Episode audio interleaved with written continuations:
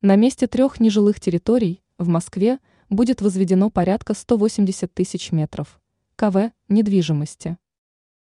Столица продолжает развиваться, и ежегодно в хозяйственную деятельность вовлекаются сотни земельных участков, которые используются неэффективно. Если раньше было четкое разделение на промышленные площадки, площадки с коммерческой недвижимостью и отдельно жилье, сейчас все комбинируют. Как написал в своем канале Telegram мэр Сергей Собянин, кроме инфраструктурных объектов, на этих территориях частично будет реализована программа реновации. Крупнейшим земельным участком под застройку будет являться печатники. Впрочем, там уже сейчас довольно развитый промышленный кластер. Также под застройку отдадут часть бывшей промышленной зоны Курьянова, но здесь преимущественно сконцентрируются крупные коммунальные объекты.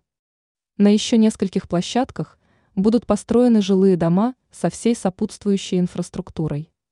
И будут построены образовательные учреждения, школьный комплекс на 150 учеников – и детских сад, который откроет двери более ста малышей.